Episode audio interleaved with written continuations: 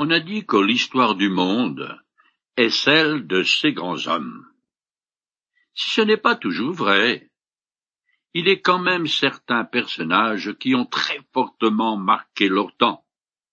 C'est le cas de Josué, le successeur de Moïse, désigné par l'Éternel, et qui a dirigé la conquête du pays de Canaan par le peuple d'Israël. Il nous donne un compte-rendu succinct de ses opérations militaires dans le livre qui porte son nom et qui fait immédiatement suite au livre de la loi que rédigea Moïse. Le livre de Josué fait partie des documents historiques de l'Ancien Testament. Cependant, la chronologie des faits n'est pas rigoureuse, car c'est plutôt les sujets traités qui dictent l'ordre dans lequel les événements sont mentionnés. Ce que Josué choisit de nous rapporter, il le fait de manière très sélective et en fonction de l'objectif qu'il s'est fixé, mais sous la conduite de l'Esprit de Dieu qui le dirige. En effet, ce livre, comme les soixante-cinq autres qui constituent les textes sacrés, est considéré comme inspiré, c'est-à-dire rédigé sous l'autorité de Dieu. Cet ouvrage historique couvre une période d'au moins vingt-cinq ans. La première phase est la conquête euh, proprement dite qui a duré environ sept ans. Mais son déroulement ne nous est raconté que de manière très partielle par Josué. Il relate quelques épisodes significatifs qui sont porteurs d'une leçon importante pour la vie de foi du peuple de Dieu, mais il laisse subsister beaucoup de zones d'ombre. Selon le Talmud, le livre des traditions juives, c'est bien Josué, l'aide de camp fidèle et loyal de Moïse, qui a lui-même écrit le livre qui porte son nom, à l'exception de deux passages. Les derniers versets de la conclusion, qui fut rédigé par le grand prêtre Éléazar. Et, en second lieu, une référence vers le milieu du livre qui est une addition postérieure datant de la monarchie israélienne. Ces proscristum ne sont pas rares dans les Écritures. On les trouve disséminés ici et là, à commencer déjà dans les saints livres de Moïse. Cela dit, les Écritures ne donnent nulle part l'identité du livre attribué à Josué. On sait cependant que ce livre date bien de l'époque de la conquête. Ainsi, d'après plusieurs passages, il est clair que l'auteur est un témoin oculaire des événements décrits. L'usage fréquent de l'expression jusqu'à ce jour et son contexte suggère une composition ancienne. D'après le commentaire de l'auteur sur la prostituée Ra, elle habite toujours avec les Israélites. Les échecs militaires des tribus suggèrent une date antérieure à David et Salomon qui triomphèrent militairement de tous leurs ennemis. Les références à Sidon la Grande et aux Phéniciens comme étant des Sidoniens indiquent une date de composition antérieure au XIIe siècle avant Jésus-Christ, moment où devient la première cité phénicienne, dépassant Sidon. L'usage de pierres dressées pour commémorer la traversée du Jourdain et d'un monceau de pierres sur le corps d'Acan et sur les tombes des rois Haï et d'autres villes est une pratique qui remonte à une époque très ancienne de l'histoire d'Israël. Il est évident, d'autre part, que les Philistins ne sont pas encore une menace pour les Israélites. Or, et selon des documents égyptiens, ils le deviennent après douze cents avant Jésus-Christ. D'après un passage de Josué, ce sont les Anakim qui habitent Gaza, Gath et Asdod, des villes qui appartiendront plus tard aux Philistins. De plus, ces derniers ne sont pas mentionnés sur la liste des habitants du pays. Tout ça est barbant, je le conçois, mais c'est pour dire que l'auteur du livre de Josué était au moins son contemporain. Il n'y a donc aucune raison de douter la tradition juive. C'est Josué, et personne d'autre, qui est l'auteur de ce livre. On ne peut pas non plus douter que la conquête a vraiment eu lieu, car les découvertes archéologiques ont confirmé cette réalité.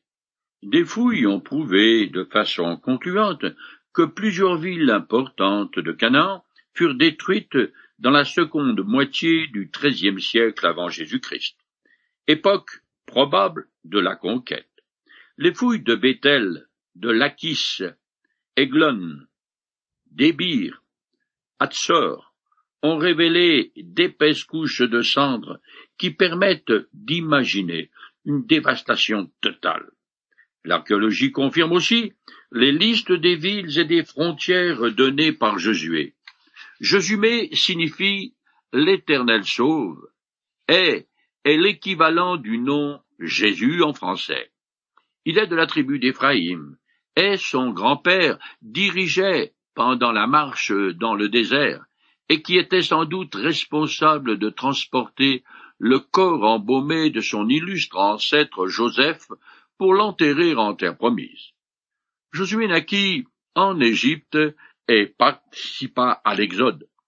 Compagnon et aide de camp de Moïse, très proche de lui, Josué est donc naturellement et humainement parlant tout désigné comme son successeur.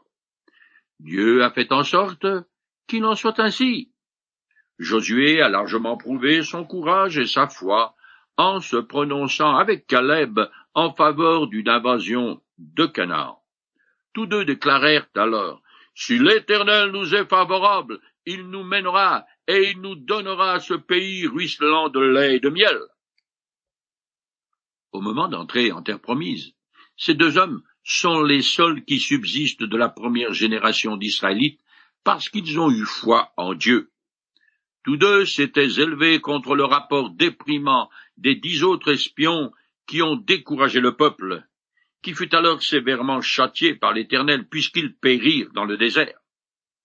Mais avant cet événement décisif, et depuis la sortie d'Égypte, Josué avait déjà acquis quelque importance. C'est lui en effet qui dirigea les opérations contre Amalek, quand ce groupe armé attaqua lâchement les arrières du peuple d'Israël. Plus tard, Josué fut le seul autorisé par l'Éternel à accompagner Moïse sur le mont Sinaï pour y recevoir les tables des dix commandements de la loi. Comme Moïse au moment de la sortie d'Égypte, Josué est âgé de quatre-vingts ans lorsqu'il prend la tête de la nation d'Israël. De nombreux autres points communs apparaissent entre ces deux hommes tout au long du livre.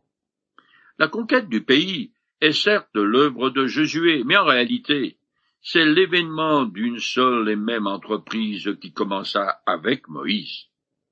Le fait que Josué n'aura pas de successeur confirme encore que ces deux hommes avaient bien le même dessein, la même vision, et avaient été choisis par Dieu pour accomplir la même tâche.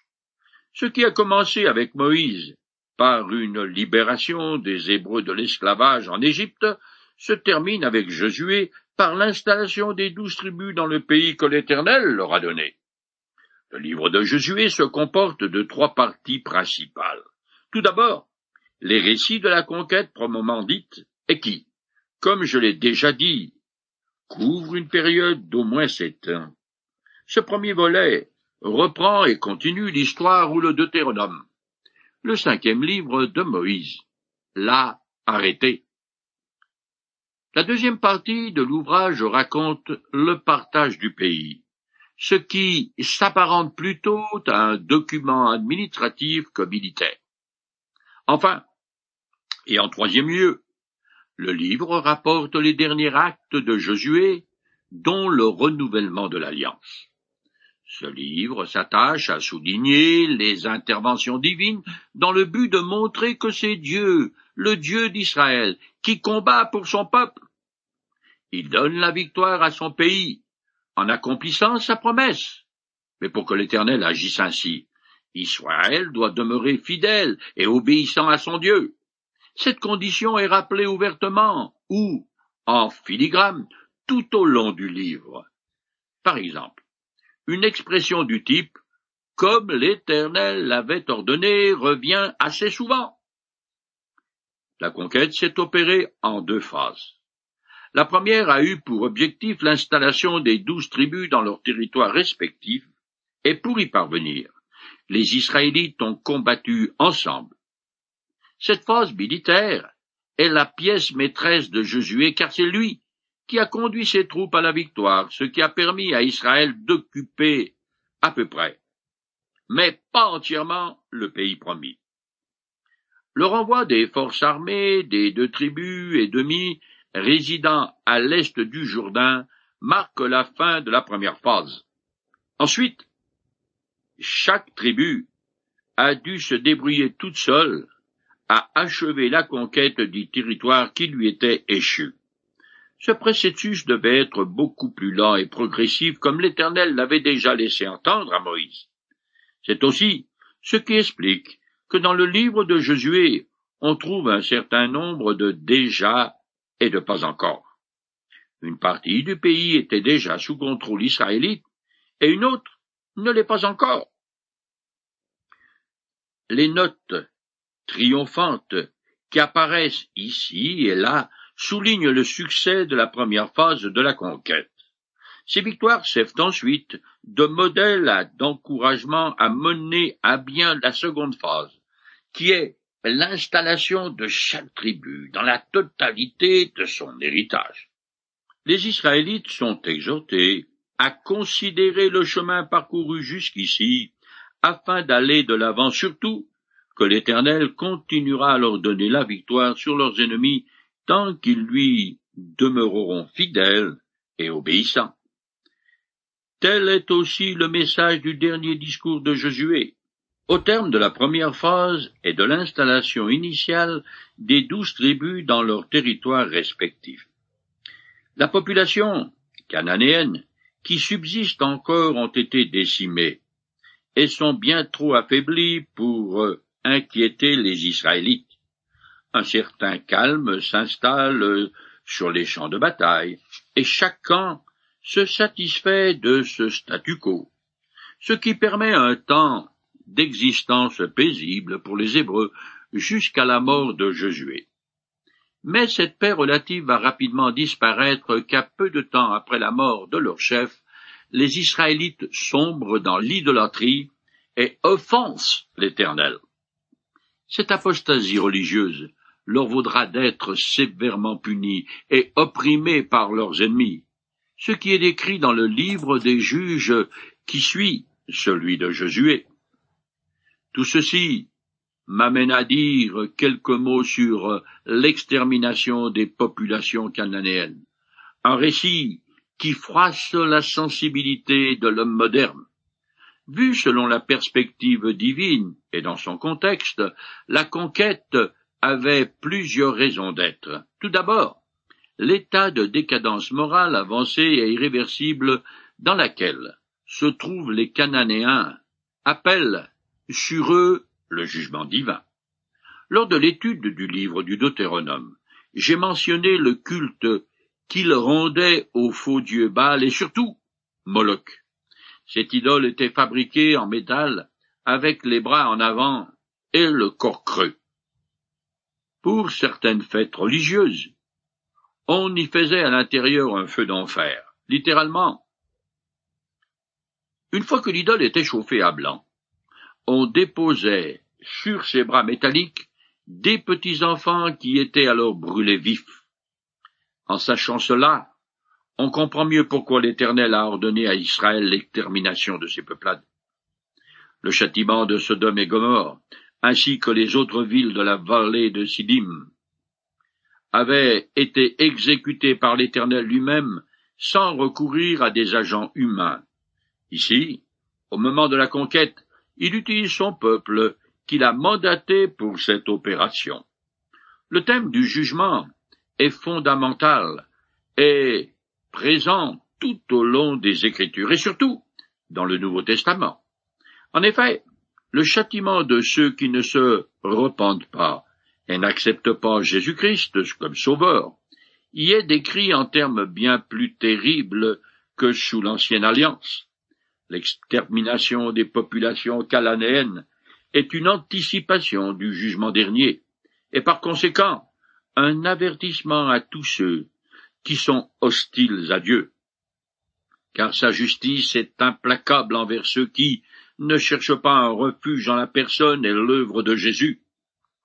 Josué apparaît comme un précurseur du Christ qui reviendra un jour pour exercer la sentence divine sur un monde qui lui est hostile, et pour conduire son peuple dans une nouvelle terre promise. Parallèlement au jugement divin sur des peuplades décadentes, la conquête israélite a une autre raison d'être. Elle révèle aux hommes qui est le véritable Dieu créateur et tout-puissant. En effet, la conquête est aussi un combat contre le paganisme et les idoles, ce qui est une manière pour l'Éternel de se manifester comme le seul vrai Dieu. La conquête dirigée par Josué a donc été à la fois le châtiment d'une population dégénérée et la révélation de l'Éternel, le seul vrai Dieu. Il faut aussi garder à l'esprit que Dieu agit jamais par caprice, et que ses châtiments sont bien circonscrits. En effet, le jugement ne tomba pas sur les Cananéens que lorsque leur abomination eut atteint leur comble d'après ce que dit l'Éternel à Abraham, selon le passage de la Genèse. Ensuite, le territoire à conquérir par Israël est bien délimité et le pillage autorité restreint. Dieu n'encourage nullement une volonté de domination sans borne et marquée par la violence ou le profit. Ainsi, la plupart des biens capturés par les Israélites étaient, selon l'expression, voués à l'interdit, c'est-à-dire qu'ils ne devaient pas les conserver, mais les détruire. Cette conquête d'un territoire habité par des peuples paganisés, vivant dans une cruauté et une immoralité sans frein, fait partie de la lutte du royaume de Dieu contre le royaume des ténèbres. L'idée de Dieu n'est pas d'y installer un nouveau régime politique dominateur et oppresseur, mais une théocratie dans laquelle le peuple de Dieu est appelé à vivre dans l'obéissance aux lois justes de l'Éternel, afin de jouir de la vie et de l'abondance. Mais si après avoir reconquis le pays, les Israélites se mettent à imiter la façon de vivre des peuples qu'ils ont chassés ou exterminés, ils subiront à leur tour le sort qu'ils leur ont infligé. Et c'est exactement ce qui est arrivé comme en témoigne l'histoire d'Israël. Cela dit, le grand thème du livre de Josué est la possession du pays promis. Je commence maintenant à lire le premier chapitre du livre de Josué. Après la mort de Moïse, serviteur de l'Éternel, l'Éternel dit à Josué, fils de Nun, l'assistant de Moïse, Mon serviteur Moïse est mort. Maintenant donc, dispose-toi à travers le Jourdain avec tout ce peuple pour entrer dans le pays que je donne aux Israélites, comme je l'ai promis à Moïse. Je vous donne tout endroit où vous poserez vos pieds. Dès le premier mot, il apparaît tout de suite que ce livre est la continuation du précédent qui s'est terminé par la mort de Moïse et la confirmation de Josué comme nouveau chef. La promesse divine de donner le pays de Canaan aux descendants d'Abraham fut faite à tous les patriarches, puis renouvelée à Moïse, et maintenant elle est enfin sur le point de se réaliser. L'accomplissement de cette promesse est l'un des termes principaux du livre. Ce don de ce bon pays par l'Éternel à Israël est juste, puisque par définition, tout lui appartient je cite deux passages qui attestent ce droit divin. Qui m'a fait d'avance pour que je lui rende? Sous tous les cieux, tout est à moi. Cette sentence est un décret de ceux qui veillent. Cette résolution est un ordre des saints, afin que tous les vivants sachent que le Très-Haut domine sur toute royauté humaine, qu'il l'accorde à qui il veut, et qu'il établit le roi le plus insignifiant des hommes. Évidemment, ces paroles ne font pas forcément plaisir à entendre. Peut-être que certains n'apprécieront pas tellement que quelqu'un s'impose à lui. Fut-il Dieu? Mais c'est son droit le plus absolu. Alors, soit je courbe les chines, et ça fait mal, soit je me rebelle, et ça fera encore plus mal quand le jugement tombera sur moi. Je continue le texte. Votre territoire s'étendra du désert jusqu'aux montagnes du Liban et du grand fleuve l'Euphrate, à travers tout le pays des Hittites jusqu'à la mer Méditerranée, à l'ouest. Les Hittites furent les premiers habitants de Canaan, mais beaucoup avaient émigré au nord de la Syrie et dans l'actuelle Turquie. Le désert constituait la frontière sud du pays. Ses limites représentant un grand pays, presque cinq cent mille kilomètres carrés, tandis qu'aujourd'hui, non seulement les Israélites n'en occupent pas le dixième, mais, comme chacun sait, ils sont menacés de droite et de gauche, tout cela à cause de leur rébellion contre l'Éternel. Je continue. Tant que tu vivras, personne ne pourra te résister, car je serai avec toi comme j'ai été avec Moïse. Je ne te délaisserai pas, et je ne t'abandonnerai pas. Prends courage et tiens bon, car c'est toi qui feras entrer ce peuple en possession du pays que j'ai promis par serment à leurs ancêtres de leur donner. Simplement, prends courage, et tiens bon pour veiller à obéir à toute la loi que mon serviteur Moïse t'a prescrite, sans t'en écarter ni de côté ni de l'autre. Alors tu réussiras dans tout ce que tu entreprendras. Malgré sa vaillance, Josué a besoin d'encouragement, tout comme le commun des mortels.